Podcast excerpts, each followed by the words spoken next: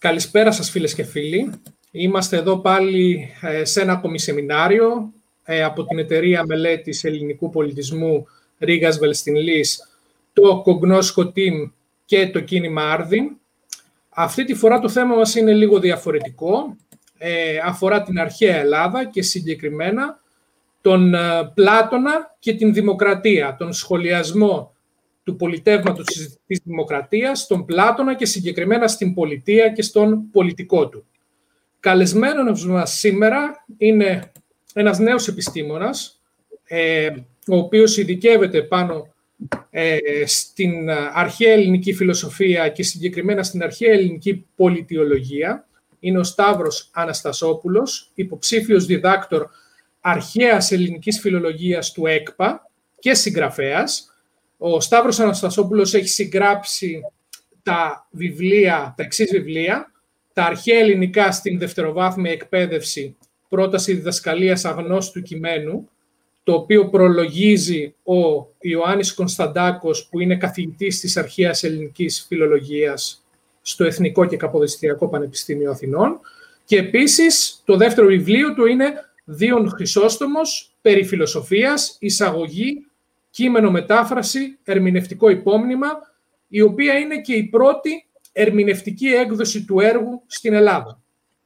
Αυτά λοιπόν ε, έχει κάνει ο Σταύρος Αναστασόπουλος στο, ε, αν και βρίσκεται ακόμα στο, σε μια πολύ νεαρή ηλικία, δεν έχει περάσει ακόμα τα 30 του χρόνια.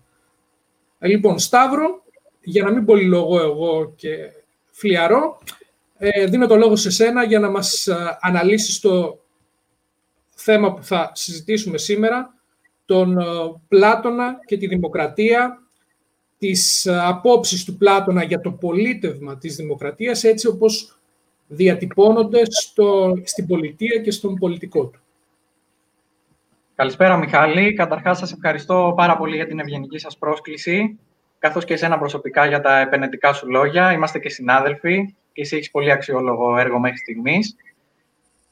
Λοιπόν, το σημερινό θέμα, για να μην πολυλογώ, θα είναι ουσιαστικά η απόψη που καταθέτει ο Πλάτων σε δύο κορυφαία έργα του που σχετίζονται με την πολιτιολογία. Βέβαια, υπάρχουν διαφορές μεταξύ σε αυτά τα δύο έργα.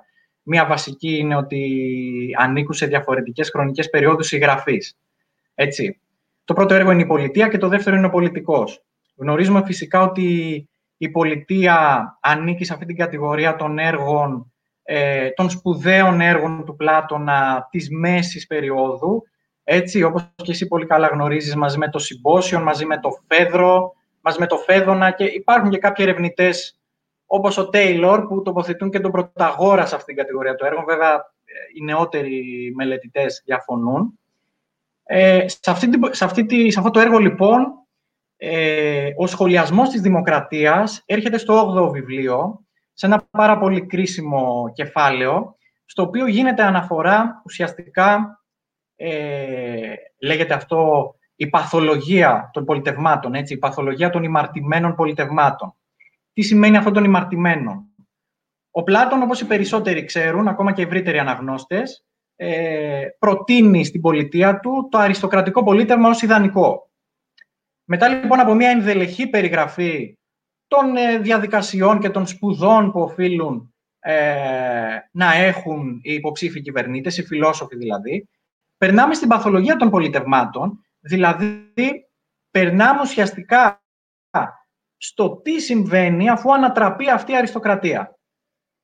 Το κάθε ένα δηλαδή πολίτευμα που ακολουθεί μετά την αριστοκρατία είναι ουσιαστικά παρικμασμένο πολίτευμα. Υπάρχει όμως μια αξιολογική σειρά και όσο προχωράμε, το ένα πολίτευμα σύμφωνα με τον Πλάτωνα είναι χειρότερο από το άλλο. Σας λέω εν συντομία ότι μετά την αριστοκρατία ακολουθεί η δημοκρατία. Έτσι, ακολούθως έρχεται η ολιγαρχία. Δημοκρατία μετέπειτα που θα συζητήσουμε σήμερα. Και τελευταίο, το έσχατο νόσημα της πολιτείας, όπως αναφέρει ο Πλάτων, είναι η τυραννίδα. Ωραία. Πριν, πριν ε, προβώ στην περιγραφή των απόψεων που εκτίθενται για τη δημοκρατία, θα σας πω σύντομα μερικά λόγια για την ολιγαρχία, ούτως ώστε να δούμε πώς γίνεται η μετάβαση. Το θεωρώ σκόπιμο. Τι μας λέει λοιπόν περιληπτικά ο Πλάτων για την ολιγαρχία στην ε, πολιτεία του. Η ολιγαρχία λοιπόν είναι ένα πολίτευμα το οποίο είναι άμεσα συνυφασμένο με τον πλούτο. Εκεί λοιπόν τίθεται ένα οικονομικό κριτήριο. Αν δηλαδή το πληρείς αυτό το συγκεκριμένο οικονομικό κριτήριο, μπορείς να αποκτήσεις αξίωμα.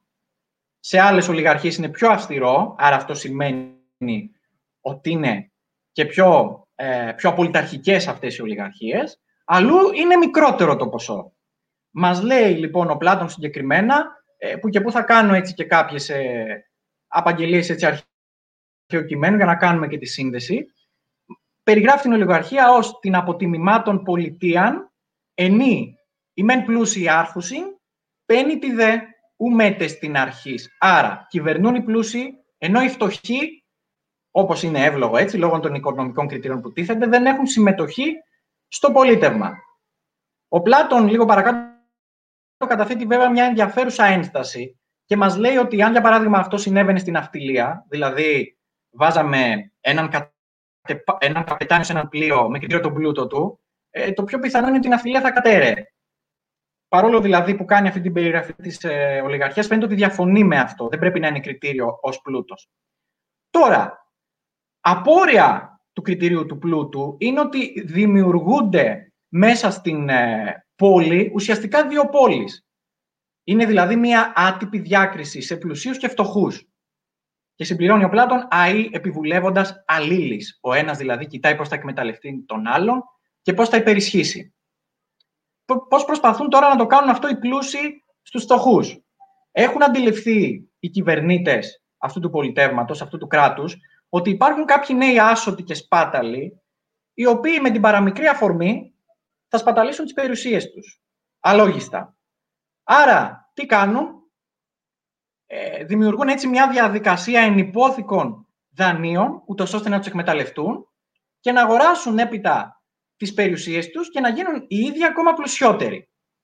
Αυτό με τη σειρά του δημιουργεί, ε, δημιουργεί μια ένταση στους πολίτες, έναν φθόνο, μια τάση για ανατροπή του πολιτεύματος. Και μας λέει λοιπόν, και τώρα σιγά σιγά γίνεται η μετάβαση στην δημοκρατία. Είναι πάρα πολύ σημαντικό γιατί ο Πλάτων θεωρεί ότι η μετάβαση αυτή έχει μεγάλη σχέση με τον πόλεμο. Μας λέει λοιπόν ότι οι πολίτες αυτοί που έχουν χάσει τα πολιτικά τους δικαιώματα, έχουν χάσει τις περιουσίες τους. Μας λέει χαρακτηριστικά κάθονται, κάθονται εν την πόλη και κεντρωμένοι και εξοπλισμένοι. Δηλαδή έχουν φαρμάκι μέσα τους, το κεντρωμένοι, το κεντρί, και εξοπλισμένοι και όπλα. Άλλοι επειδή οφείλουν, χρωστούν χρήματα, άλλοι επειδή έχουν χάσει τα πολιτικά δικαιώματά τους, άλλοι και τα δύο. Μισούντεστε και επιβουλεύοντες, έτσι, μισούν και προσπαθούν να βρουν έτσι δόλιους τρόπους να ανατρέψουν τους πλούσιους, της κτισαμένης τα αυτών και της άλλης. Και μια πάρα πολύ σημαντική φράση κλειδί, νεοτερισμό ερόντες. Νεοτερισμός στα χέρια ελληνικά, έτσι, είναι η επανάσταση, η ανατροπή. Αυτό είναι λοιπόν το σκηνικό της μετάβασης από την ολιγαρχία στη δημοκρατία κατά τον Πλάτων. Είναι, είναι η εκμετάλλευση έτσι, των πλέον φτωχών από τους πλουσίους. Πώς τώρα συντελείται αυτή η μετάβαση; Αυτές οι δύο ομάδες ε, υπάρχουν πολλές ευκαιρίες ε, ώστε να έρθουν σε επαφή μεταξύ τους. Μπορεί να είναι σε, ένα, ε, σε μια εκστρατεία, στον πόλεμο, έτσι, ακόμα και στον δρόμο, σε μια βόλτα όταν περπατάνε ε, και σε τέτοιες γενικά συνθήκες. Συνειδητοποιούν λοιπόν, μας λέει ο Πλάτωνας, οι φτωχοί, ότι αυτοί οι πλούσιοι έχουν περιτά κιλά, ασθμένουν έτσι ε, δεν μπορούν να συγκρατήσουν καλά την αναπνοή τους, κουράζονται εύκολα. Αυτό γιατί ζουν έναν τριφυλό βίο προφανώς.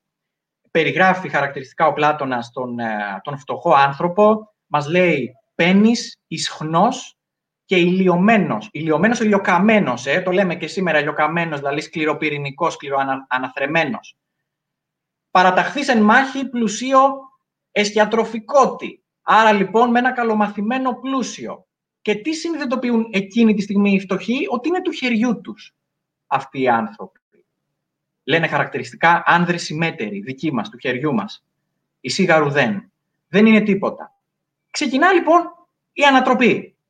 Άλλες φορές βέβαια μπορεί να έρθει και ε, βοήθεια από άλλες πόλεις, έτσι, οι οποίες έχουν αντίστοιχα δημοκρατικό ή ολιγαρχικό πολίτευμα, έτσι. Και τελικά εγκαθιδρύεται δημοκρατία.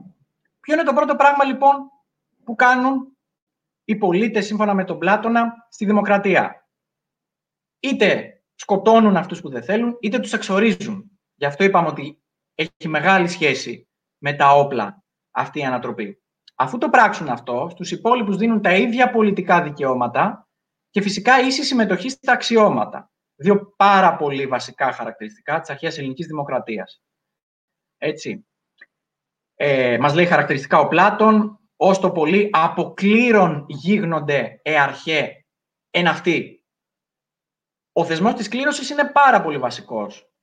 Ε, ο Σούλερ, ο ερευνητής, έχει υπολογίσει ότι περίπου 700 αξιώματα επανδρώνονταν στην αρχαία Αθήνα δια της κληρώσεως. Πάρα πολύ βασικό στοιχείο. Αφού λοιπόν έχουμε στοιχειοθετήσει τα δύο βασικά γνωρίσματα της δημοκρατίας, περνάμε τώρα σε μια ευρύτερη περιγραφή. Έτσι.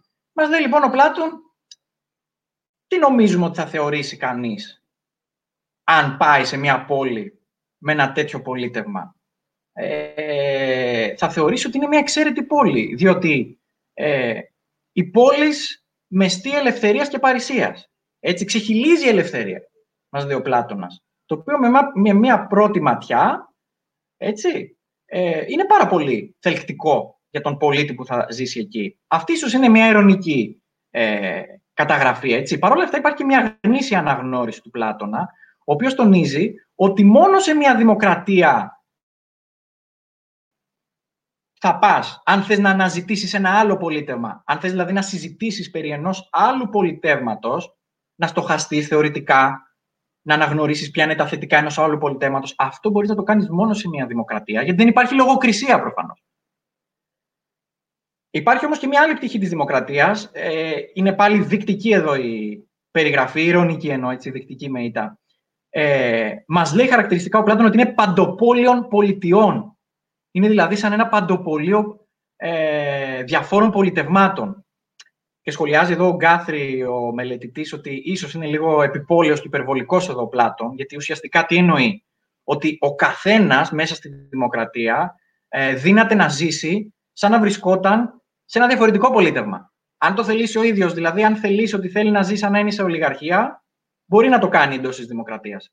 Δεν θα τον εμποδίσει κανείς. Ωραία. Είναι μια έτσι ίσως. Θέλω να μου το εξηγήσεις. Ε, υπερβολική εκτίμηση του Παρακαλώ. Θέλω να μου το εξηγήσεις αυτό λίγο. Πώς μπορεί να το κάνει; Δηλαδή, θέλει να ζήσει κάποιος σε ένα διαφορετικό πολίτευμα. Ναι, αυτό, ε, ο Πλάτων, ας πούμε, δίνει μια συγκεκριμένη εξήγηση σε αυτό. Ότι κανείς δεν μπορεί να περιορίσει αυτά που θα επιλέξεις εσύ να κάνεις στο βίο σου, τα οποία όμως απαραίτητα δεν συνδέονται με το πολίτευμα στο οποίο ζεις. Εσύ, για παράδειγμα, ε, παρόλο που υπάρχει ελευθερία λόγου, ε, μπορείς, ας πούμε, ιδιωτικά να καταπιέζεις τους υπόλοιπους. Τους ασκείς, ας πούμε, λογοκρισία. Επίσης, ο Πλάτων δίνει και πιο συγκεκριμένα παραδείγματα και μας ρωτάει το συνομιλητή, ας πούμε, εκεί ο Σοκράτης, μα δεν έχεις δει, λέει, ανθρώπους που έχουν καταδικαστεί σε εξορία ή ανθρώπους που έχουν καταδικαστεί ακόμα σε θάνατο ή ανθρώπους που χρωστούν. Να μην συμβαίνει τίποτε από όλα αυτά, δηλαδή να μην εξορίζονται, να μην θανατώνονται, να μην πληρώνουν τα χρέη τους και να κυκλοφορούν ελεύθεροι μέσα στην πολιτεία. Άρα αυτοί ουσιαστικά ζουν σαν να βρίσκονται σε ένα δικό τους πολίτευμα. Όχι στο πολίτευμα στο οποίο ισχύει ε, δεν θα πω συνταγματικά γιατί είναι αναχρονισμός, ας πούμε πολιτιακά, έτσι, με βάση κάποιες ε, καταστατικές αρχές. Ας το θέσουμε έτσι. Ο Πλάτων προχωράει τώρα αυτή τη σκοπτική περιγραφή και μας λέει ότι τη μία μέρα ένας άνθρωπος που ζει σε δημοκρατικό πολίτευμα αποφασίζει να πιει νερό κάνοντας δίαιτα, την άλλη μέρα πίνει κρασί επειδή έτσι του αρέσει, την άλλη μέρα ασχολείται με τη φιλοσοφία, την επόμενη μέρα ασχολείται με τις επιχειρήσεις. Την επόμενη μέρα μπαίνει στην πολιτική και λέει ότι του κατέβει, έτσι μεταφράζει ο Σκουτερόπουλος. Έτσι, γνωστή μετάφραση της πολιτείας. Και ποια είναι η προϋπόθεση για να... Ε, Σταυρό, συνοψίζοντας, ναι, δηλαδή, μπορούμε, μπορούμε, να πούμε ότι ο Πλάτωνας ε, παρά, παρά το γεγονό, λέει ότι παρά το γεγονός ότι έχει επικρατήσει η δημοκρατία πολιτικά και ότι όλοι οι πολίτες συσκέπτονται για να αποφασίσουν για τα ζητήματα της πόλης, ότι ο καθένας αυτό δεν αναιρεί το κοινωνικό σύστημα που υπάρχει εκείνη την εποχή, το οποίο είναι ουσιαστικά πατριαρχικό, έτσι. Δηλαδή, ε, μέσα, στον Νίκο, μέσα στον Νίκο, ας πούμε, δεν υπάρχει δημοκρατία, υπάρχει πατριαρχία. Σωστά; Δεν, δηλαδή, δεν το, ε, δεν το αναιρεί αυτό. Ναι. Προσέξτε, δεν το αναιρεί αυτό με την εξής έννοια. Ε, θυμηθείτε, ας πούμε, ότι η περιγραφή που κάνει ο Περικλής στον επιτάφιο του Θουκυδίδη δεν σχετίζεται τόσο με χαρακτηριστικά του πολιτεύματος, έτσι, το έχουν εντοπίσει περισσότεροι ερευνητές αυτό, αλλά με την καθημερινή ζωή που λέει δεν ζηλεύουμε το διπλανό μας, δεν θυμώνουμε με τον άλλο να κάνει κάτι καλύτερα από εμάς. Ο Πλάτος σου λέει τίποτα δεν ισχύει. Σε αυτή την πολιτεία ο καθένας κάνει ό,τι θέλει. Είναι μια διωγγωμένη βέβαια περιγραφή της δημοκρατίας. Επίσης, στον Πλάτων, αν επιχειρήσουμε να μπούμε σε ζητήματα ιστορικών συνθήκων, ε, πιστεύω ίσως χάσουμε το νόημα, ακόμα και αυτή ε, η διευθέτηση, ακόμα αυτή η, όχι, η, η γραμμική πορεία στην οποία ε, υποβάλλει τα πολιτεύματα δεν είναι απολύτως ορθή. Διότι, για παράδειγμα, δεν είναι απαραίτητο ότι η δημοκρατία θα προκύψει μετά την ολιγαρχία. Έτσι. Δεν είναι τόσο ιστορική η προσέγγιση που κάνει ο Πλάτωνας, ε, είναι περισσότερο ηθική. Διότι έχουν πει πολλοί ερευνητές ότι εντάξει, είναι απολυταρχικός, ε, πώς γίνεται να υποστηρίζει αυτό. Είναι περισσότερο ηθική προσέγγιση. Ούτως ή άλλως η πολιτεία σχετίζεται με το δίκαιο και το άδικο. Έτσι. Το θέμα του διαλόγου είναι η δικαιοσύνη.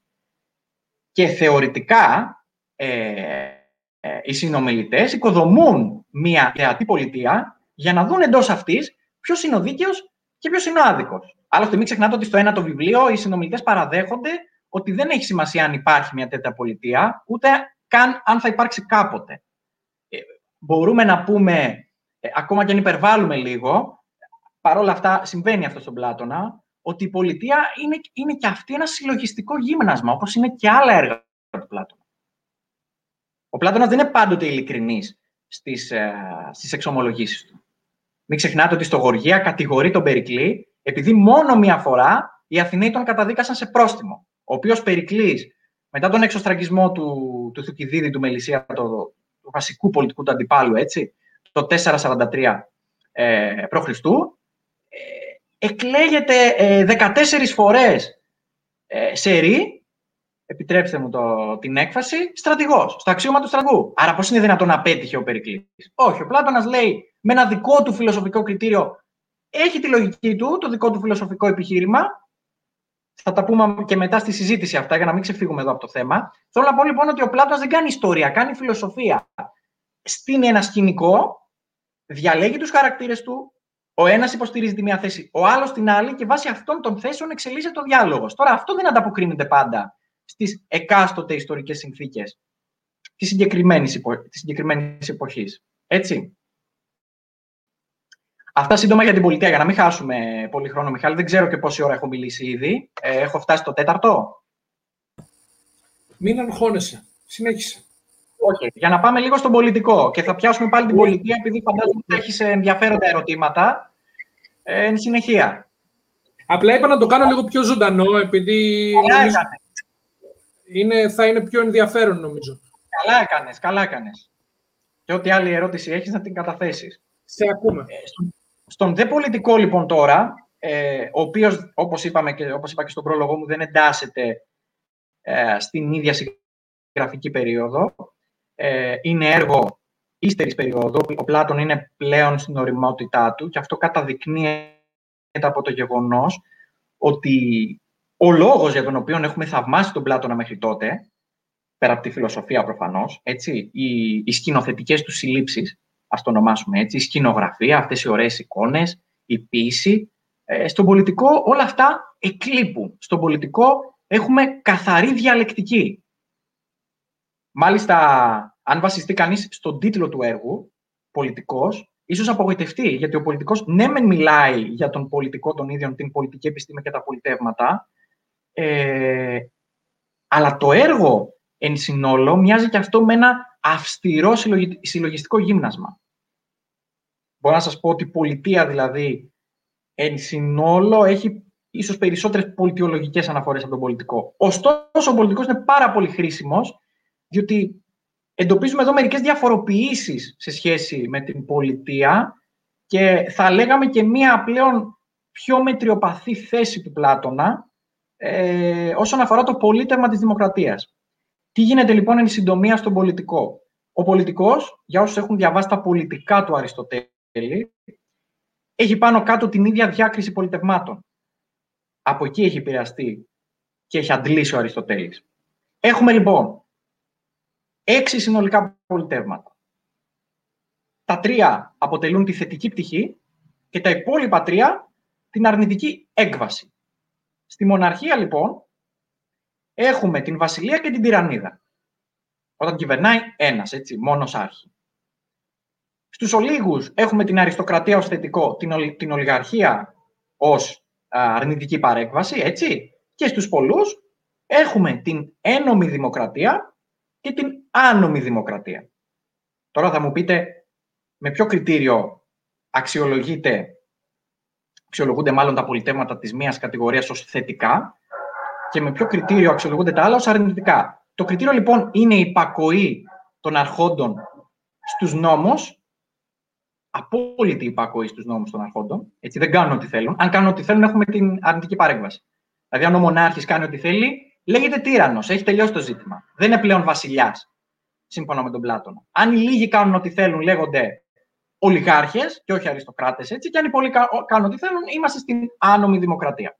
Το κριτήριο λοιπόν είναι η υπακοή των αρχόντων στους νόμους και επίσης η διακυβέρνηση με βάση το συμφέρον των πολιτών. Πράγμα που δεν ισχύει φυσικά στις αρνητικές ε, συνιστώσεις των πολιτεμάτων αυτών. Ο τύρανος δηλαδή ε, προσπαθεί να ικανοποιήσει τις ωφελημιστικές του και προσωπικές του φιλοδοξίες. Το ίδιο ισχύει και για τους ολιγάρχες και για το, το ίδιο ισχύει και για την άνομη δημοκρατία. Στην άνομη δημοκρατία ουσιαστικά τι γίνεται; Υπάρχει ομάδα που μπορεί να ωφεληθεί και αυτή είναι η φτωχή. Δηλαδή, γιατί α, μπορεί να μπερδευτούμε, γι' αυτό το περιγράφω αυτό. Αν ας πούμε, κάποιος αναρωτηθεί σήμερα, μα πώς γίνεται να είναι η άδικη η δημοκρατία και να ευνοείται μια ομάδα. Στην εποχή του Πλάτων, η δημοκρατία έχει σαφή έννοια. Αφορά τον Δήμο μεν, αλλά ο Δήμος συνήθως αφορά τους απόρους. Αν λοιπόν αυτοί κοιτάζουν μόνο το ατομικό του συμφέρον, τότε δεν κοιτάζουν όλο, όλο το, όλη την πολιτεία. Το ίδιο λέει και ο Αριστοτέλης. Το ίδιο λέει και ο Αριστοτέλης για τη δημοκρατία, έτσι. Εννοούμε την παρέκβαση της πολιτείας. Η παρέ, μπράβο, μπράβο. Ο Πλάτωνας δεν την ονομάζει πολιτεία τη θετική, την λέει δημοκρατία. Σωστά, σωστά. Αυτά λοιπόν είναι τα έξι πολιτεύματα. Τώρα, γιατί έχουν ε, μάλλον, πριν πούμε γιατί έχουν προκύψει αυτά τα πολιτεύματα, να εξηγήσουμε και τη μετριοπαθή θέση του Πλάτων απέναντι στη δημοκρατία. Μας λέει λοιπόν στον πολιτικό, πρώτον, ότι στη δημοκρατία δεν μπορεί να συμβεί ούτε κάποιο μεγάλο καλό, αλλά ούτε και κάποιο μεγάλο κακό. Διότι μικρά αξιώματα μοιράζονται σε πολλούς. Σωστή αυτή η θέση. Θα μου πείτε, μα ναι, αλλά λέει ότι ούτε μπορεί να συμβεί κάποιο μεγάλο καλό. Ναι, είναι σωστή επισήμανση. Και μόνο όμως που λέει ότι δεν μπορεί να συμβεί κάποιο μεγάλο κακό. Αν το δείτε ερευνητικά, υπάρχει απόσταση από την πολιτεία, στην οποία είναι επικριτικός. Αυτή είναι η αλήθεια. Στην πολιτεία είναι επικριτικός ο Πλάτων απέναντι στη δημοκρατία.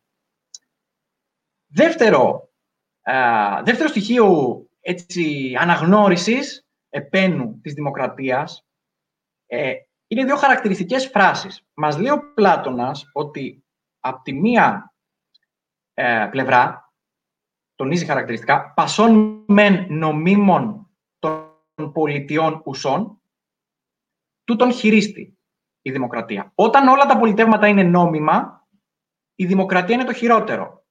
Όταν εννοούμε νόμιμα, όταν λέμε νόμιμα, τι εννοούμε, ότι αναφερόμαστε ή σε βασιλεία ή σε αριστοκρατία, έτσι, στη μία πτυχή. Αντιτείνει όμως παρακάτω, παρανόμων δε ουσών, όταν όμως είναι παράνομα, συμπασών βελτίστη. Και προσέξτε την αντίθεση πώς από το τούτον πάμε στο συμπασόν. Μας λέει δηλαδή ο Πλάτωνας ότι αν υπάρχει περίπτωση να επικρατήσει η τυραννίδα ή η ολιγαρχία, οι αρνητικές παρεκβάσεις δηλαδή, τότε αναμφισβήτητα οφείλουμε να έχουμε δημοκρατία. Νικάει η ζωή, μας λέει χαρακτηριστικά, μέσα στη δημοκρατία αυτά τα πολιτεύματα είναι μία, ε, θα πω εγώ, αρκετά έντονη διαφορά σε σχέση με την πολιτεία. Στους νόμους, βέβαια, παρακάτω θα γίνει ακόμα πιο μετριοπαθής, έτσι, που θα μας πει ότι το ιδανικό πολίτευμα, η ιδανική πολιτεία είναι μια μεικτή πολιτεία.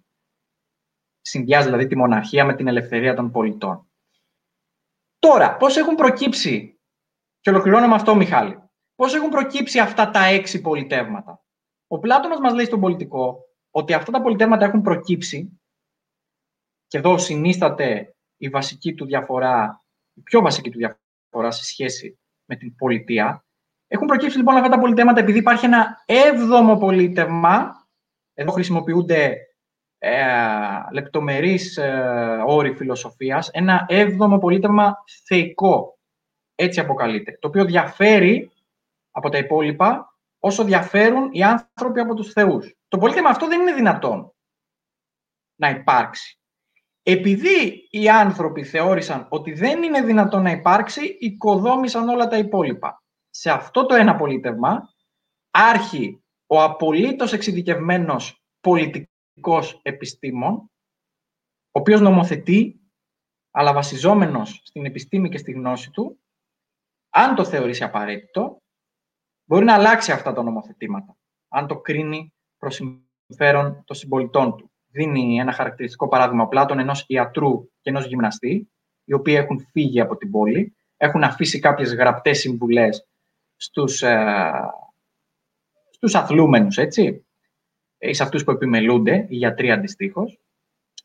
Ξαφνικά όμως γυρνούν οι γιατροί και οι αθλητές από το ταξίδι.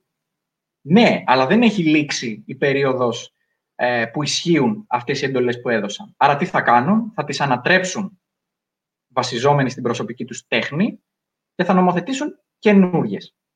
Με λίγα λόγια, έτσι, μετά το συζητάμε περισσότερο αυτό. Αυτό το πολίτευμα όμως είναι θεϊκό μας, λέει ο Πλάτων. Όσο καλύτερα το μιμηθούν τα υπόλοιπα, όσο καλύτερα αντλήσουν από αυτό, τόσο πιο επιτυχημένα θα είναι. Βάζει όμως ο Πλάτων και μια ασφαλιστική δικλίδα στα υπόλοιπα. Και αυτή είναι η νόμη Γι' αυτό μας είπε ότι οι θετικές εκδοχές των πολιτευμάτων, βασιλεία, αριστοκρατία, ένομη δημοκρατία, βασίζονται στους νόμους.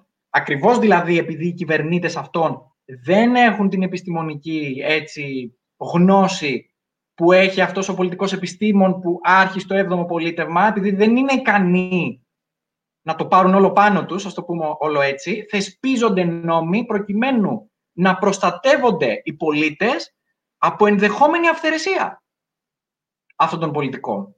Είτε έχουμε έναν, είτε ολίγους, είτε πολλούς. Αυτές είναι μερικές σύντομες ε, αναλύσεις, Μιχάλη. Έχω κι άλλα να πω, αλλά απλώς για να μην, μην μονοπολίσω το, την συζήτηση, ε, να μου θέσεις ε, ό,τι ερωτήματα θέλεις. θα, τα πούμε, θα τα πούμε στην συνέχεια, στη συζήτηση. Εγώ από ό,τι κατάλαβα από αυτά που είπες, ε, άμα με ρώταγε κάποιος τώρα τι γνώμη έχεις αποκομίσει, με αυτά που άκουσες, τι γνώμη έχεις αποκομίσει για τον Πλάτωνα, ε, που κυμαίνεται πολιτικά, ας το πούμε έτσι, όπως λέμε σήμερα, θα τον κατέτασα ως έναν ε, θειασότη ε, της αριστοκρατίας, έτσι. Ε, και ο οποίος πιστεύει στην, ε, σε μια διακυβέρνηση, αυτό που είπες, επιστημονική, που βασίζεται στη γνώση. Δηλαδή, πρέπει ε, οι αποφάσεις να παίρνονται με κριτήριο, με κριτήριο όχι το τι πιστεύουν η πλειοψηφία ή οι πολλοί ε, ή οι λίγοι, αλλά με το τι είναι ορθό με βάση κάποιους αντικειμενικούς έτσι, ε, γνωστικούς κανόνες. Κάνω λάθος, Σταύρο; Φαίνεται ότι τίνει ο Πλάτων προς τα εκεί, γιατί στην πολιτεία ε, πασχίζει να οικοδομήσει την αριστοκρατία, στον δε πολιτικό, παρόλο που δεν είναι εφαρμόσιμο, μας μιλάει για το βασιλικό πολίτευμα. Έτσι, μην ξεχνάτε ότι ο Πλάτων είναι ο ίδιος αριστοκράτης, είναι πλούσιος, έχει λάβει εξαιρετική μόρφωση.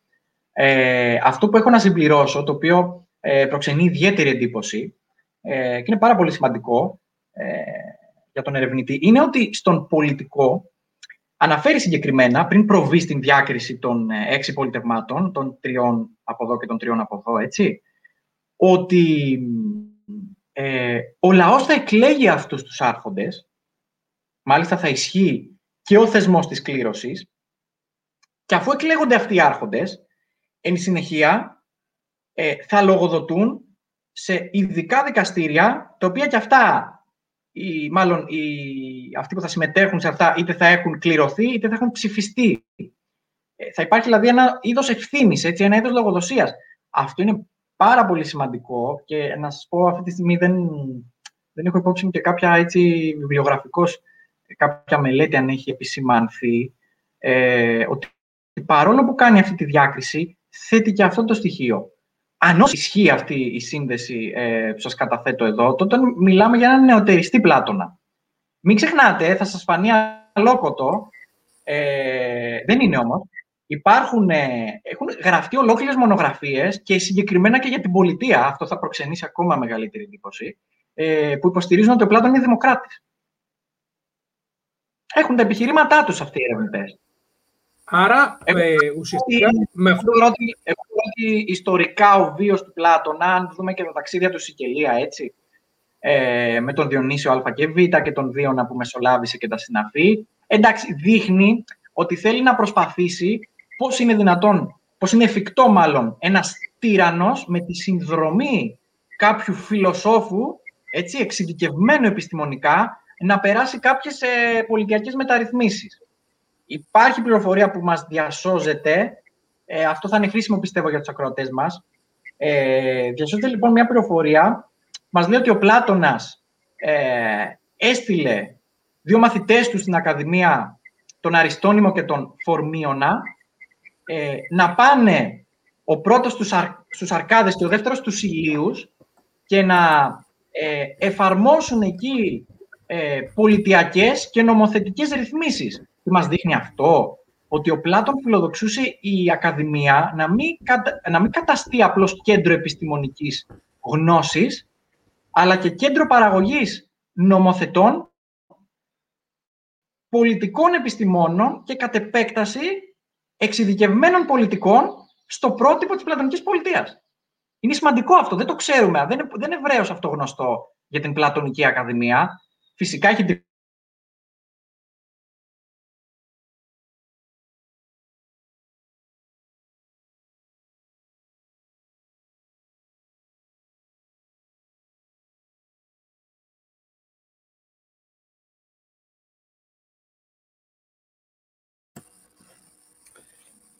ε, η εικόνα του Σταύρου πάγωσε, κάποιο πρόβλημα θα έχουμε στη σύνδεση. Ε, θα περιμένουμε λίγο να αποκατασταθεί.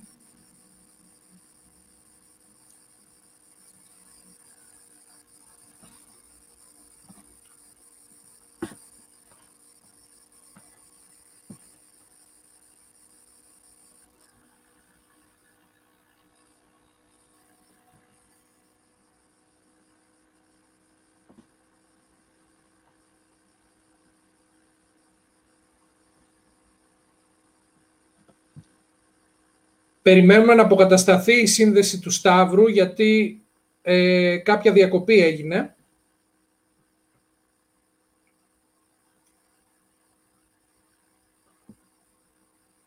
Είχε ξεκινήσει η συζήτηση σχετικά με τον ε, Πλάτωνα και τη Δημοκρατία και ο Σταύρος ως ειδικός ερευνητής μας έλεγε εξαιρετικά ενδιαφέροντα πράγματα ε, για το πόσο περίπλοκος ουσιαστικά είναι ο Πλάτων όταν ε, πραγματεύεται ε, πολιτιακά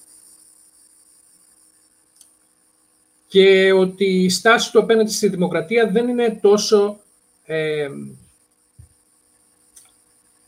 ε, τόσο αρνητική, τόσο έντονα αρνητική όσο νομίζετε. Περιμένουμε λοιπόν να αποκατασταθεί η σύνδεση.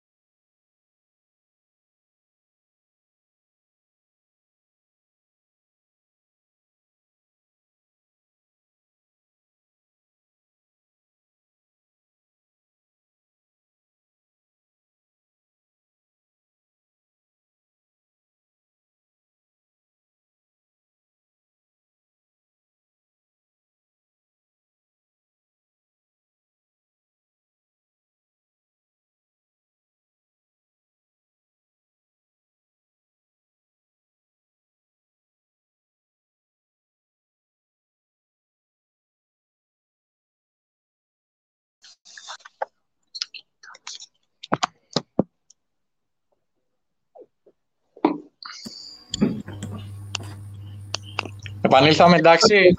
Εδώ είμαστε πάλι. Ωραία. Ακουγόμαστε πολύ καλά. Το άτιμο ίντερνετ. Τι να κάνουμε τώρα, τα έχουμε αυτά μέχρι να μπορούμε να ε, λοιπόν, είμαστε από κοντά. Θα τα υποστούμε. Τι λοιπόν, να κάνουμε. Οπότε εξηγούσα ότι μέσω του ιστορικού του παραδείγματος, ε, νομίζω δεν είχε χαθεί εκεί η σύνδεση, έτσι.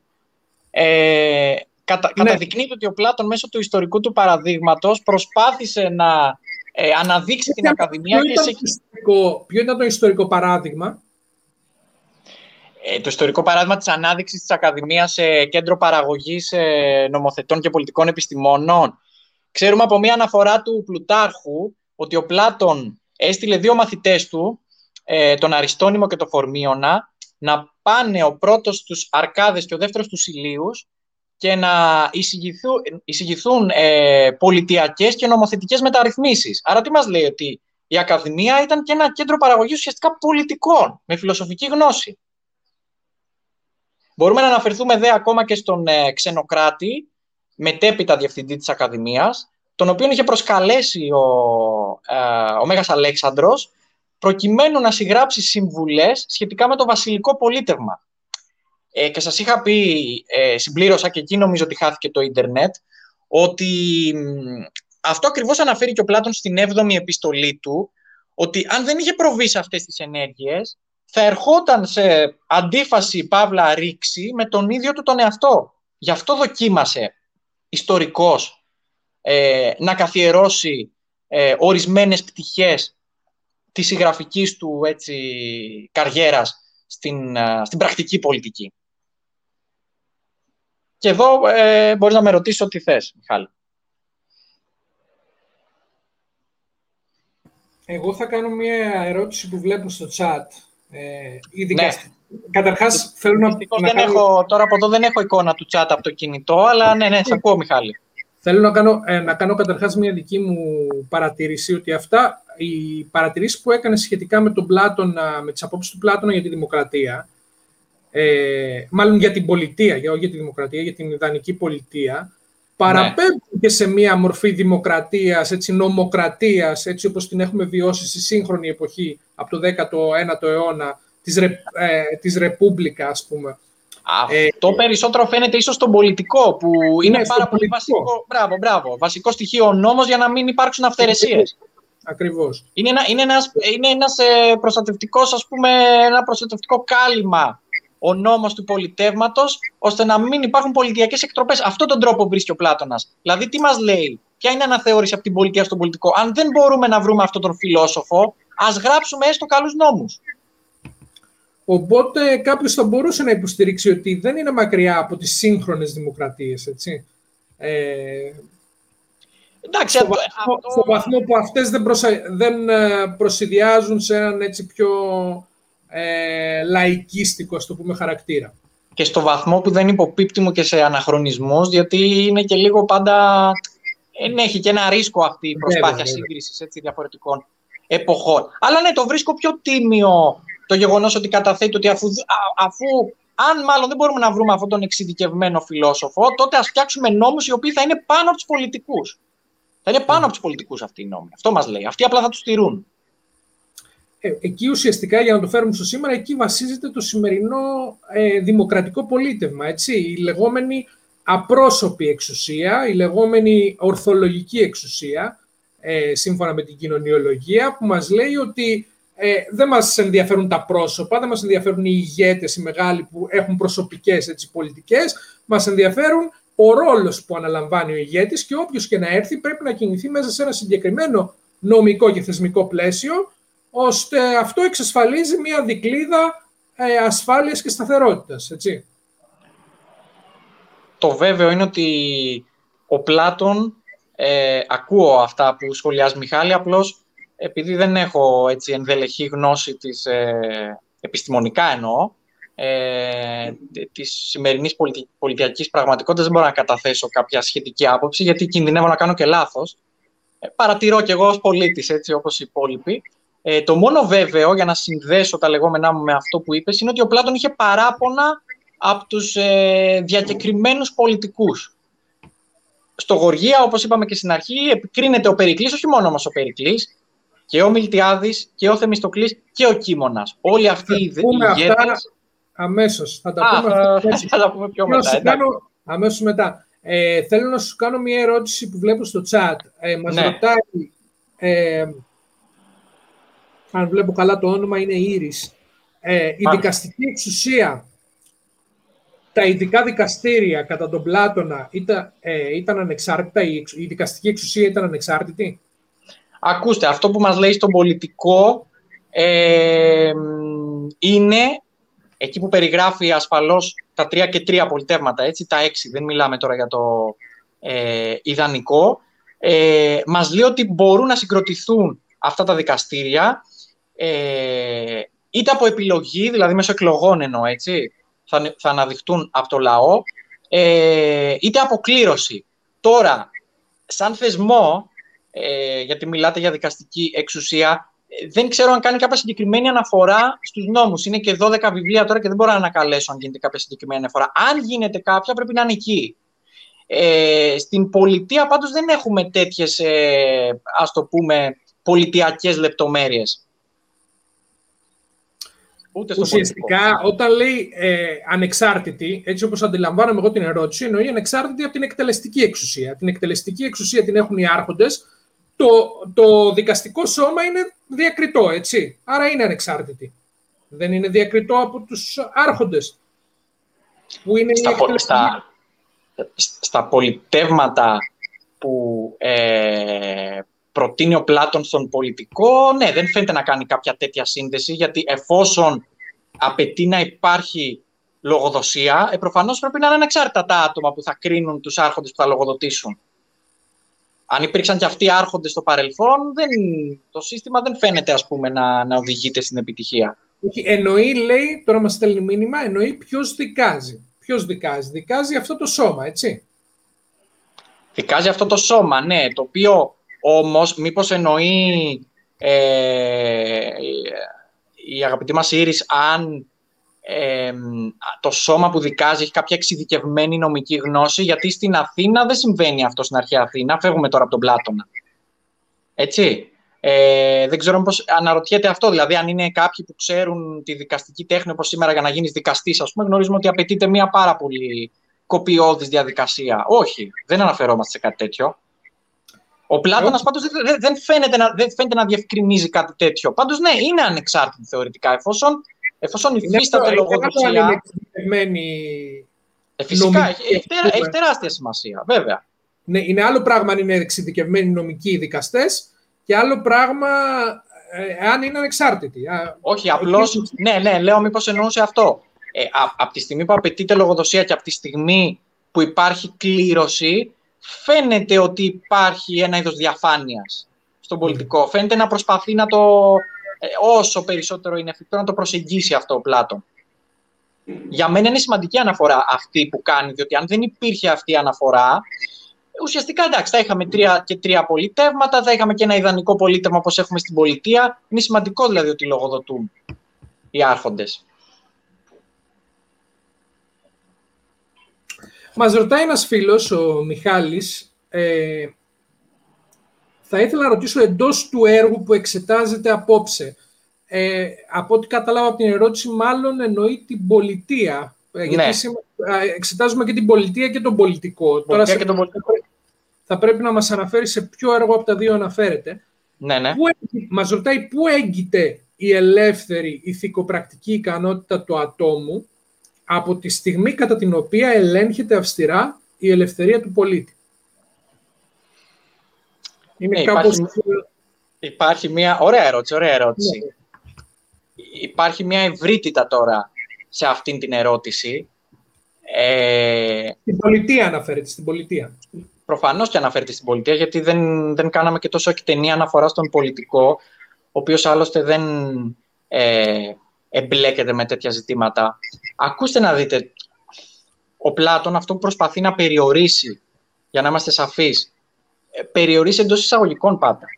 Ε, και θα σας πω γιατί το θέτω εισαγωγικά. Να περιορίσει λοιπόν, ε, προσπαθεί στην πολιτεία να περιορίσει τα άτομα, περισσότερο σε αυτά αναφέρεται, τα οποία ε, θα αναλάβουν ε, τα ενία του κράτους.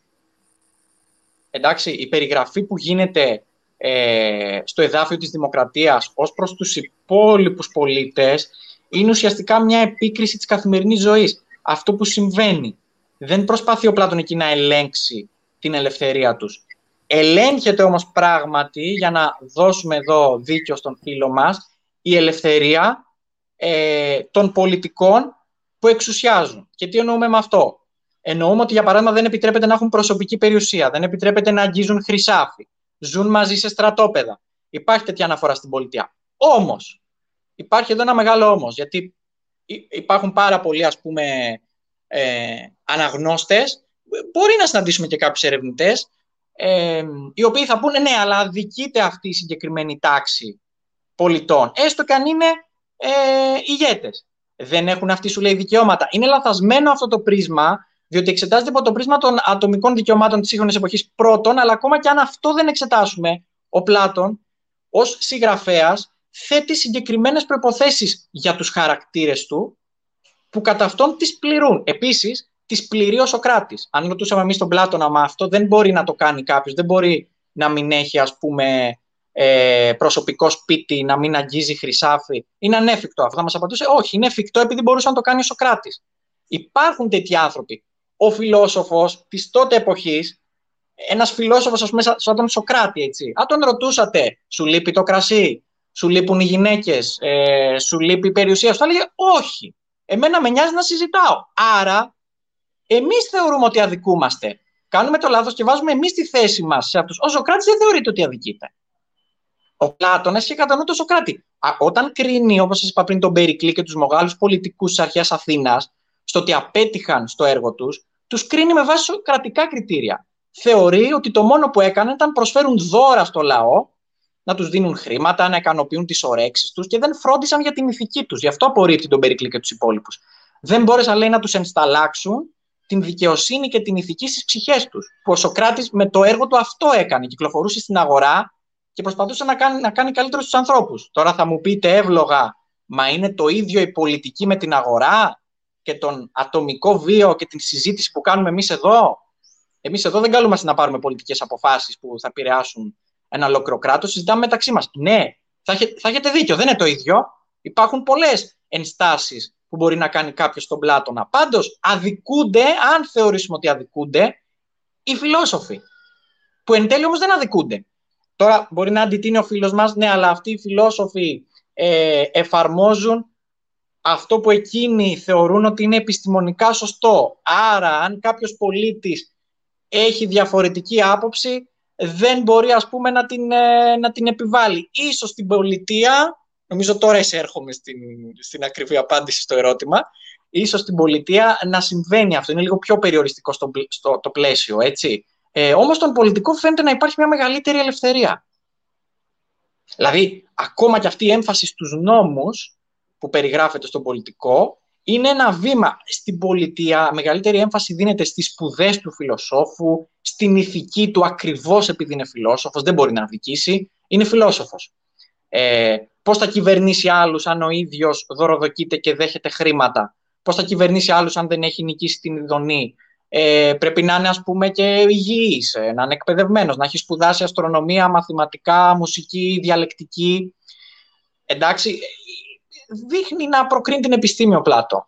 Ναι, λοιπόν, το ξέρω. Υπάρχει και, υπάρχει και ένας περιορισμός, ο οποίος φυσικά πηγάζει από την απογοήτευση του Πλάτωνα. Έτσι. Καταδικάστηκε ο αγαπημένος του δάσκαλος, ε, το 428-427 γεννιέται ο Πλάτωνας, εντάξει, 431 έχει ξεκινήσει ο Πολυποννησιακός πόλεμος, οπότε ζει αυτή τη φρίκη ως παιδί του Πολυποννησιακού πολέμου, βλέπει να ανατρέπονται παρελθοντικές αξίες, παρόλο που ασκεί κριτική σε αυτές. Εντάξει, ε, υπάρχουν παρελθοντικοί πολιτικοί, ε, στους οποίους δείχνει να είναι λίγο πιο επίοικείς, όπως για παράδειγμα ο Αριστίδης ο Δίκαιος. Άρα βλέπει και αυτός ο Πλάτος να ανατρέπονται αξίες, βλέπει την οχλοκρατία. Δεν πρέπει δηλαδή να πέσουμε στην παγίδα, να συγκρίνουμε τη σημερινή δημοκρατία ε, με την δημοκρατία που βιώνει ο Πλάτωνας. Είναι σφάλμα αυτό. Η δημοκρατία που βιώνει ο Πλάτωνας είναι μια δημοκρατία ε, που το πλήθος, ακόμα και αν φανταστεί υπερβολικό αυτό που θα πω, ο Αθηναϊκός Δήμος, για να είμαστε πιο σωστοί επιστημονικά, ε, έχει άνεφόρον ισχύ. Είναι σαν μια τυραννία της πλειοψηφίας. Αυτοί αποφασίζουν, αυτοί κάνουν ό,τι θέλουν. Ακόμα και αν αδικούνται οι αριστοκράτες, οι άλλες ομάδες. Αυτοί, αυτοί νομοθετούν. Γι' αυτό και προσπαθούν. Γιατί, γιατί νομίζετε ότι ευνοείται τόσο πολύ η ρητορική αυτή την περίοδο; Ευνοείται η ρητορική αυτή την περίοδο, διότι οι ρήτορε, ακριβώς επειδή δεν νομοθετούν οι ίδιοι, το μόνο που μπορούν να κάνουν είναι να παρασύρουν τον Αθηναϊκό Δήμο, να τον πείσουν να κάνουν αυτό που θέλουν αυτοί. Άρα, γι' αυτό βλέπετε και την άνοδο της σοφιστικής. Στον Πρωταγόρα που τα, τα διδάσκουμε στο Λύκειο και τα συναφή. Ναι, είναι διαφορετικές δηλαδή οι δύο δημοκρατίες. Ε, ναι, βέβαια, εννοείται. Ε, για πες μας δύο λόγια για την κριτική που κάνει ο Πλάτωνας στον Περικλή και στους πολιτικούς της εποχής του. Η κριτική που ασκείται στον Περικλή... Και αν παίρνει, πολιτική θέση, δηλαδή τάσεται με τους ε, συντηρητικούς, τους ε, ολιγαρχικούς. Ως προς την κριτική που ασκεί στους μεγάλους ε, Αθηναίους ηγέτες, ε, ο Πλάτωνας δεν φαίνεται να παίρνει θέση, μάλιστα είναι και εναντίον του η κριτική που κάνει. Διότι οι περισσότεροι πολιτικοί στους οποίους ε, ρίχνει τα βέλη του ε, είναι αριστοκράτες. Προσέξτε, να κάνουμε εδώ μια βασική διαφοροποίηση. Όταν λέμε ανθρώπους ε, αναγνωρισμένης, ε, όταν αναφερόμαστε σε ανθρώπους αναγνωρισμένης κοινωνικής καταγωγής, δεν σημαίνει απόλυτα ότι πολιτικά βρίσκονται με την μερίδα που αντιστοιχεί ε, στα φρονήματά τους. Έτσι. Μην ξεχνάτε ότι ο Περικλής είναι αριστοκράτης, έχει ευγενική καταγωγή, αλλά επιλέγει να πάει με τον κόμμα των Δημοκρατικών. Το κόμμα τώρα, εντάξει, είναι λαθασμένη χρήση, δεν υφίστανται ακριβώς κόμματα στην αρχαιότητα. Από ένα σημείο και μετά υπάρχει μια διαφοροποίηση ιστορικά. Αν θέλετε, μπορούμε να πούμε μετά από πότε αρχίζει αυτό. Ε, το ίδιο κάνει και ο Αλκιβιάδης. Και ο Αλκιβιάδης τρανεί καταγωγή. Ναι, αλλά πηγαίνει με τους δημοκρατικούς. Έχεις ε, στην αντίπαλη παράταξη τον Νικία. Ο Περικλής, ας πούμε, έχει το Θουκυδίδη, όχι τον ιστορικό, τον πολιτικό. Η κριτική λοιπόν που ασκεί ο Πλάτονα στον Περικλή, στον Κίμωνα, και ο Κίμωνας σε ευγενική καταγωγή. Ο Μιλτιάδης το ίδιο. Εντάξει, ε, ίσως ο μόνος αυτός που δεν έχει είναι ο Θεμιστοκλής. Δεν βάζει λοιπόν τόσο το κριτήριο αν είναι αριστοκρατικός ή αν είναι φτωχός έχει ένα φιλοσοφικό επιχείρημα στο Γοργία. Στο Γοργία υπάρχει αυτή η κριτική που με ρωτάς, Μιχάλη. Ε, το οποίο σχετίζεται με το αν κατόρθωσαν οι πολιτικοί να ενσταλλάξουν την ηθική στις ψυχές των συμπολιτών τους. Τώρα, για τον Περικλή συγκεκριμένα, μας λέει ότι κάνει μια παρομοίωση με έναν εκπαιδευτή ζώων. Α πάρουμε για παράδειγμα τα άλογα. Όταν ο εκπαιδευτής, ας πούμε, παραλαμβάνει το άλογο, το άλογο είναι χειρότερο. Όπως λέει η λογική. Ε, όταν, τον, όταν το εκπαιδεύσει, προφανώς θα γίνει καλύτερο, έτσι δεν είναι; Άρα λοιπόν λέει ο Περικλής παρέλαβε σε μια κατάσταση συγκεκριμένη τους Αθηναίους, σε χειρότερη ας πούμε. Με το τέλος της θητείας του έγιναν καλύτεροι. Μας λέει όχι. Και γιατί δεν έγιναν, επειδή τον καταδίκασαν.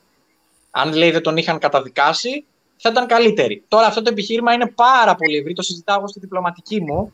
Ε, έχω, είμαι λάτρης του Πλάτωνος, αλλά έχω αναγκαστεί να του ασκήσω πολλές, ε, κριτική πολλών σελίδων ε, για το γεγονός ότι αυτό το επιχείρημα δεν ευσταθεί. Καταρχάς, ιστορικά δεν ευσταθεί. Όπως είπαμε και πριν, δεν μπορεί να κρίνεις ε, έναν πολιτικό συνολικά αποτυχημένο επειδή τον καταδίκασαν σε πρόστιμο. Ναι, γιατί τον καταδίκασαν σε πρόστιμο, γιατί είναι εντός του Πελοποννησιακού πολέμου.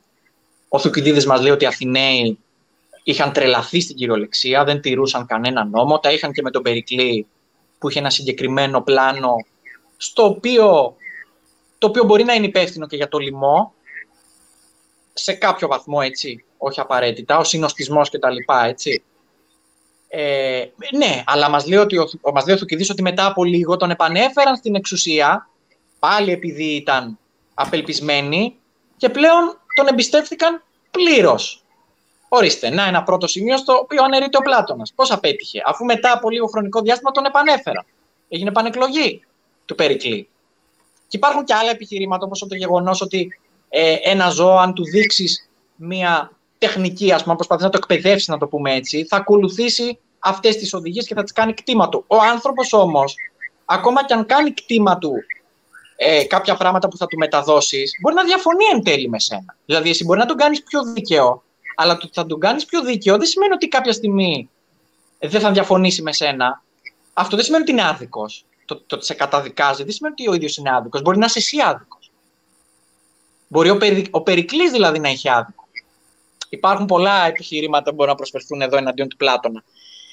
Βέβαια, ακόμα και στον Περικλή, επειδή ο Πλάτων έχει αυτή την τάση και εκεί δυσκολεύονται πάρα πολλοί ερευνητές, ε, υπάρχει αναθεώρηση και ως προς τον Περικλή, ε, όχι τεράστια, αλλά τουλάχιστον στο Φέδρο τον δέχεται ως ρήτορα, δέχεται τη ρητορική του αξία, ε, το οποίο γίνεται και με τη δημοκρατία, όπως είπαμε. Και επειδή ακριβώς υπάρχουν αυτές οι αναθεωρήσεις μέσα στο πλατωνικό κόρπους, ακόμα και εντός των ίδιων έργων, δηλαδή διαβάζεις μία σελίδα, υπάρχει αυτό το φιλοσοφικό επιχείρημα και μετά από 10 σελίδες θα αναιρεθεί αυτό το επιχείρημα. Όχι δεν ευσταθεί. Έχουν καταλήξει πάρα πολλοί σύγχρονοι ερευνητές, όπως ο Κέιστελι, ο Ρόου, ο Ντάνιελ Βέρνερ, ότι ίσως, ίσως, δεν μπορεί να εξακριβωθεί αυτό, ίσως ο Πλάτων προσπαθεί να παίξει ένα ιδιότυπο διαλεκτικό παιχνίδι με τους ε, ε, ακροατές του, προσκαλώντας τους να λάβουν μέρος στο διάλογο. Δηλαδή τους ελέγχει σκόπιμα, προβάλλει θέσεις που δεν πιστεύει ο ίδιος, προκειμένου να τηρήσει αυτό που λέει και στον ε, πλατωνικό Φέδρο. Ότι ο προφορικός λόγος είναι πιο σημαντικός από το γραπτό. Ο, ο γραπτός είναι σαν ένα άγαλμα που όταν του κάνεις μια ερώτηση σε μενό πάνει σιγά, μας λέει. Δεν μπορεί να σου απαντήσει τίποτα. Το λέει τώρα αυτός ο Πλάτωνας που είναι μέγιστος συγγραφέας, έτσι. Σου λέει όχι ο προφορικός. Να, να ρωτήσω κάτι βάσει αυτού. Ναι. Είπαμε τώρα ε, πολλά μαζί, έτσι. Ναι η γνώμη που έχουμε γενικά για τον Πλάτωνα και που έχει ο πολλής κόσμος που έχει μια επιφανειακή, έτσι, όπως και εγώ άλλωστε, ε, ε, εικόνα για τον Πλάτωνα από τα σχολικά εγχειρίδια και από όσα έχουμε διαβάσει κατά καιρούς από, στις βιβλιοθήκες μας τέλος πάντων, είναι ότι ο Πλάτωνας είναι ε, απόλυτος ε, και αντικειμενικός. Δηλαδή ότι αυτό είναι και τελείωσε. Εδώ βλέπουμε ότι με αυτά που μας λες όμως, ότι εάν προτείνει θέσεις απλά για να ενισχύσει το διάλογο και να προκαλέσει έτσι μια διαλεκτική αντιπαράθεση, η οποία εν τέλει δεν καταλήγει κάπου συγκεκριμένα απαραίτητα, δηλαδή μπορεί μια διαλεκτική αντιπαράθεση να συνεχίζεται επάπειρον, σωστά. Ε, ναι, ναι, θα, θα, θα, σου πω, θα σου πω Μιχάλη, τελείω Ουσιαστικά αυτή, αυτή η πρακτική τίνει προς τον σχετικισμό; Δηλαδή μπορούμε να θεωρήσουμε ότι ο Πλάτωνας παίζει αυτό το σχετικιστικό παιχνίδι, όλοι να πούμε κάτι, ο ένας να νερέσει τον άλλον και να συνεχίζεται αυτή η διαλεκτική ε, ουσιαστικά χωρίς απαραίτητα να φτάσουμε κάπου ή να καταλήξουμε σε ένα συμπέρασμα. Ας μην ξεχνάμε ότι οι πρώτοι διάλογοι, οι νεανικοί διάλογοι του Πλάτωνα ουσιαστικά δεν καταλήγουν κάπου. Ε, δίνεται μεγαλύτερη έμφαση στη διαλεκτική διαδικασία όσο προχωράνε τα έργα, ε, φαίνεται ο Πλάτωνας, έτσι ίσως και με τη σοφία των πρεσβυτικών του χρόνων, ε, να υιοθετεί θέσεις λίγο ε, πιο απόλυτες. Παρόλα αυτά, αυτό δεν σημαίνει ότι δεν θα βρούμε και απόλυτες θέσεις ακόμα και στα νεανικά έργα. Είναι δηλαδή σαν μια σκηνή που εξελίσσεται το κάθε πλατωνικό έργο. Υπάρχουν θέσεις που αναπτύσσονται, ε, εξάγεται ένα συγκεκριμένο συμπέρασμα, το οποίο όμως μετά θα αναιρεθεί. Ο Πλάτωνας δίνει μεγάλη σημασία στην διαλεκτική. Είναι αυτό που κάνει ο Σοκράτης ε, στην, στην πραγματική ζωή, έτσι, προσπαθώντας να, να ελέγξει τους συνομιλητές του, ε, ίσως και με κάποιο σκοπό μετάδοσης ε, αρετών σε αυτούς, έτσι, της ηθικής και της δικαιοσύνης. Το ίδιο προσπαθεί να κάνει και ο Πλάτωνας. Το γεγονός ότι μας λέει στο Φέδρο ότι ο, προφο... ο γραπτός, με συγχωρείτε, λόγος, ε, δεν μπορεί να θέσει ερωτήματα, και αυτό το κάνει ο προφορικός, αυτό τι μας λέει, είναι σαν να μας δίνει μια, να μας δίνει μια προτροπή να του θέσουμε ερωτήματα. Και ξέρετε και τι άλλο επιπρόσθετο συμβαίνει; Αυτό ίσως, ίσως αιτιολογεί, πέρα από το θαυμασμό που είχε ο Πλάτωνας για τον Σοκράτη, ίσως αιτιολογεί και το γιατί ο Πλάτωνας έγραψε διαλόγους και όχι πραγματείες. Γιατί έγραψε διαλόγους τελικά. Ήθελε να ανέβουν στη σκηνή. Υπάρχουν κάποιοι σύγχρονοι που ανεβάζουν Πλάτωνα. Έχουν βγει άρθρα που μιλάνε για το σκηνικό, πώς μπορεί, πώς μπορεί να παιχτεί ο Πλάτωνας, πώς θα ήταν δυνατό να το κάνουμε. Δηλαδή υπάρχει μια ευρύτητα έτσι στο πώς μπορεί να ερμηνευτεί. Γιατί όμως τελικά έγραψε διαλόγους; Μα γιατί πίστευε στην αξία του προφορικού λόγου. Γι' αυτό βάζει ανθρώπους να συνομιλούν. Αλλιώς, αυτό βέβαια δεν σημαίνει ότι για παράδειγμα ο Αριστοτέλης ήταν απόλυτος. Έτσι. Μην πάμε σε αυτό το άκρο. Δεν σημαίνει ότι όπως γράφει πραγματίε είναι απόλυτος. Ακόμα και στην πραγματεία μπορείς να αναιρέσεις το επιχείρημα, να το αξιολογήσεις εκ νέου, να το διαπραγματευτείς εκ νέου και τα συναφή. Ο διάλογος όμως ε, έχει μία, πιστεύω, έτσι, ιδιαίτερη ομορφιά. Είναι χαρακτηριστικό του Πλάτωνα, όπως και να το κάνεις. Ε, επίσης, είναι χαρακτηριστικό και το Θουκυδίδη, έτσι, στις δημιουργίες. Ε, μην ξεχνάτε τον διάλογο ε, εντάξει, οι δημιουργοί του Θουκυδίδη έχουν εκτενή κείμενα και αντιστοίχως εκτενείς απαντήσεις. Ε, αλλά έχει και ο Θουκυδίδης ένα χώριο το οποίο θυμίζει Πλάτωνα. Ε, είναι ο, ο λεγόμενος μιλιακός διάλογος. Έτσι, είναι ερωταποκρίσεις. Που και αυτός τι αφορά, αφορά το δίκαιο του ισχυροτέρου. Να, οι ομοιότητες με τον Πλάτωνα. Αυτό που λέει ο Θρασίμαχος στην πολιτεία ότι ο τύρανος είναι ευτυχισμένος επειδή τους σκοτώνει όλους και κάνει ό,τι θέλει. Ε, αυτό, που, αυτό που λένε ο Πόλος και ο Καλυκλής στο Γοργία, ε, ότι τρεις ευτυχισμένος είναι ο τύρανος αυτό προσπαθούν να επιβάλλουν και οι, ε, οι Αθηναίοι στους μιλίους, έτσι. Ότι θα, δεν μπορείτε να κάνετε αλλιώς. Εμείς είμαστε υπερδύναμοι, έχουμε συμμάχους, ή θα έρθετε μαζί μας ή μπαίνουμε και σας φάζουμε. Τελείωσε. Αυτό όμως πώς περιγράφεται; Περιγράφεται σε διάλογο. Πιο απολαυστικό, αν θες τη γνώμη μου. Δηλαδή είναι από τα πολύ ωραία εδάφια του Θουκυδίδη. Εντάξει, αυτός ο διάλογος των μιλίων είναι ένα διαχρονικό μάθημα διεθνών σχέσεων. Δεν είναι... Βέβαια, βέβαια. Εσύ που είσαι και, εσύ που είσαι και ιστορικός, τα, τα ξέρεις και από ε, περισσότερες πτυχές. Εξαιρετικό, εξαιρετική συγγραφή. Ήθελα να σου πω ότι προηγουμένως ανέφερες ότι ο ίδιος ο Πλάτωνας είπε ότι στοχασμός πολιτικός μπορεί να γίνει μόνο σε δημοκρατικό πολίτευμα. Ναι, το λέει στην πολιτεία αυτό. Δεδομένου ότι αυτοί οι διάλογοι που γράφει ο Πλάτωνας ε, είναι ουσιαστικά στοχασμοί πολιτικοί, πέρα από άλλα έργα του όπως το συμπόσιο που αφορούν ε, τον έρωτα κτλ. Ε, Προσέξτε όμως, πολιτεία... τους γράφει, πού τους γράφει ο Πλάτωνας, σε δημοκρατικό πολίτευμα τους γράφει αυτούς τους διαλόγους. Ακριβώς. Πέρα από, πέρα από ότι τους γράφει σε δημοκρατικό πολίτευμα, ε, είναι και πολιτικοί στοχασμοί οι διάλογοι ταυτόχρονα. Ε, βέβαια, δηλαδή, βέβαια, βέβαια, σωστά, σωστά. Το κάθε πρόσωπο που διαλέγεται κάνει έναν πολιτικό στοχασμό. Σωστά. Ε, την ίδια ώρα έχει υποστηρίξει τη θέση ότι πολιτικός στοχασμός υπάρχει μόνο στη δημοκρατία. Έτσι. Αυτό φαίνεται να υποστηρίζει την πολιτεία, ναι.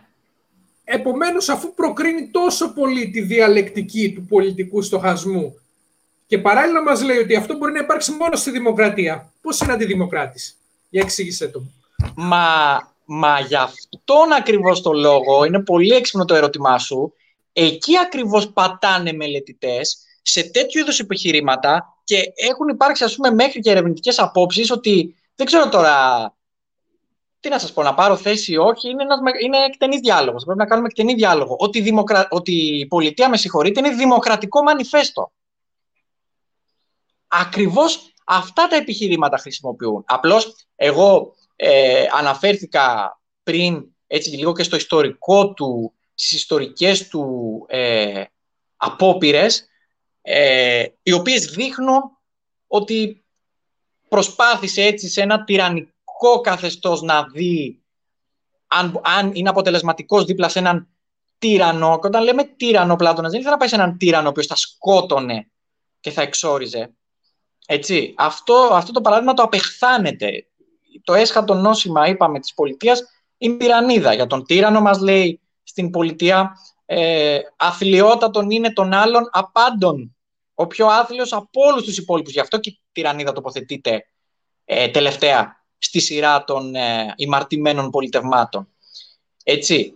Ε, αυτό δείχνει η ιστορική του πορεία, εντάξει, και δείχνει γενικά να προκρίνει ένα πολίτευμα που θα βασίζεται σε επιστημονικές γνώσεις. Δεν είναι όμως αντιδημοκράτης με την έννοια ότι ε, θα πρέπει ας πούμε να, να σε θανατώσουμε ας πούμε ή να μην έχεις ε, κανένα δικαίωμα άποψης. Φαίνεται, φαίνεται, φαίνεται να, τις, να, τις, ε, να συνδιαλέγεται πολύ με αυτές τις απόψεις. Τις δουλεύει πάρα πολύ μέσα στα έργα του. Γι' αυτό ακριβώς ε, βάζει και το θρασίμαχο στην πολιτεία ε, γι' αυτό βάζει και τον Καλυκλή στον Γοργία Μάλιστα υπάρχουν πολλοί ερευνητές που λένε ότι ο Καλυκλής ε, επειδή δεν υπήρξε ιστορικό πρόσωπο, ίσως είναι ένα αλτιρίγκο του Πλάτωνα.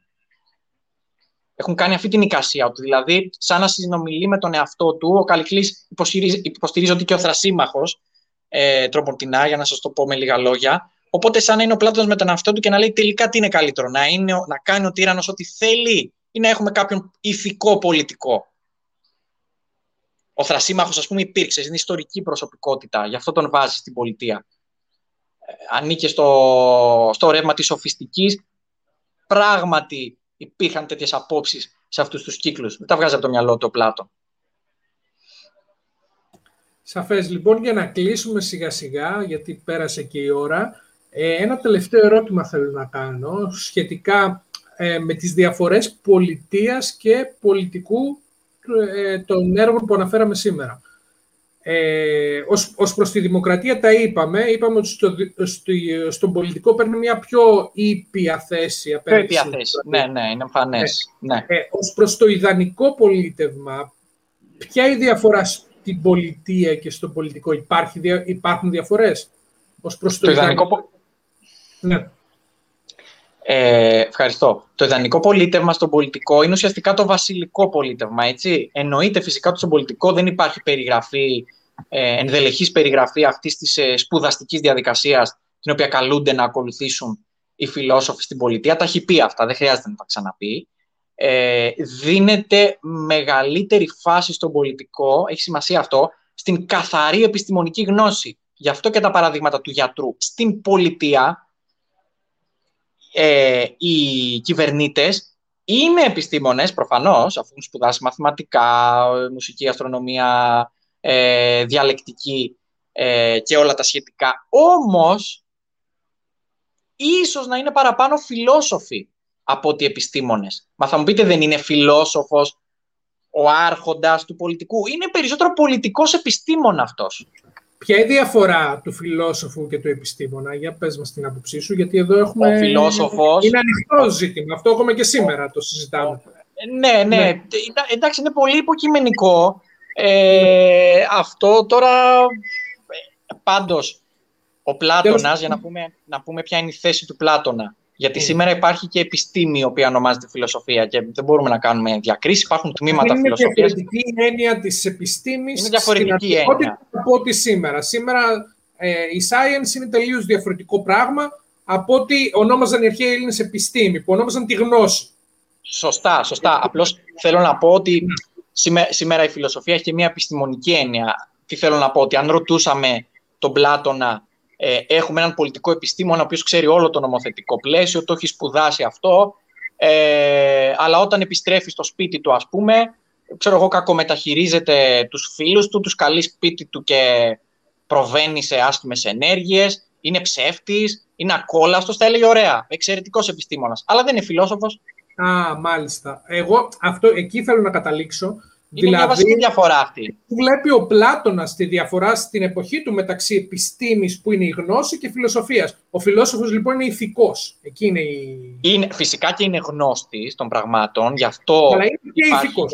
Είναι, είναι πάνω απ' όλα ηθικός βέβαια, γιατί ε, είναι, μα, γνώστες των πραγμάτων δίνονται να υπάρξουν πάρα πολλοί. Αλλά αυτοί οι πάρα πολλοί, όταν τους δώσεις το χρυσάφι, θα το αγγίξουν. Ε, ο φιλόσοφος δεν θα το αγγίξει και θα ζήσει και σε στρατόπεδα, όπως μας λέει στην πολιτεία, είναι ένας δηλαδή άνθρωπος, ας πούμε, αυτάρκης με τα λίγα που στερείται. Ε, ουσιαστικά δεν θέλει να αναλάβει την εξουσία. Αυτός, αυτό μας λέει στην ε, πολιτεία, ότι οι φιλόσοφοι αυτοί κυβερνούν όχι επειδή το επιθυμούν, αλλά επειδή είναι αναγκαίο και επειδή δεν θέλουν να κυβερνηθούν από χειρότερους. Άρα, από αίσθημα καθήκοντος δέχονται να αναλάβουν ε, τα ενία της πόλεως. Σαφές. Ε, Σταύρο μου, να σε ευχαριστήσω για αυτή την ε, πολύ όμορφη συζήτηση και για τα ωραία πράγματα που μας είπες. Εγώ ευχαριστώ πολύ, ε, Μιχάλη. Σταύρος Αναστασόπουλο, Αναστασόπουλος, υποψήφιος διδάκτορ αρχαίας ελληνικής φιλολογι, ε, φιλολογίας του Εθνικού και Καποδιστριακού Πανεπιστημίου Αθηνών. Ε, έχει συγγράψει βιβλίο πολύ σημαντικό και για τον Δίον, τον, Χριστό, τον Δίωνα τον Χρυσόστομο και για την διδασκαλία των αρχαίων ελληνικών ε, στη δευτεροβάθμια εκπαίδευση, το οποίο σας το συνιστώ ε, για όποιον ασχολείται με τα ζητήματα της εκπαίδευσης ή για όποιον έχει παιδιά, τέλος πάντων, στην δευτεροβάθμια εκπαίδευση. Ε, και εδώ είμαστε, Σταύρο, να τα ξαναπούμε. Ε, να είσαι καλά, Μιχάλη μου. Τιμή μου. πάρα πολύ. Νομίζω ήταν η επικοδομητική συζήτηση. Εγώ ευχαριστώ. Καλό βράδυ. Καλό βράδυ σε όλους. Καλό βράδυ. Γεια σας. Καλό βράδυ. Ευχαριστούμε πάρα πολύ. Καλό βράδυ.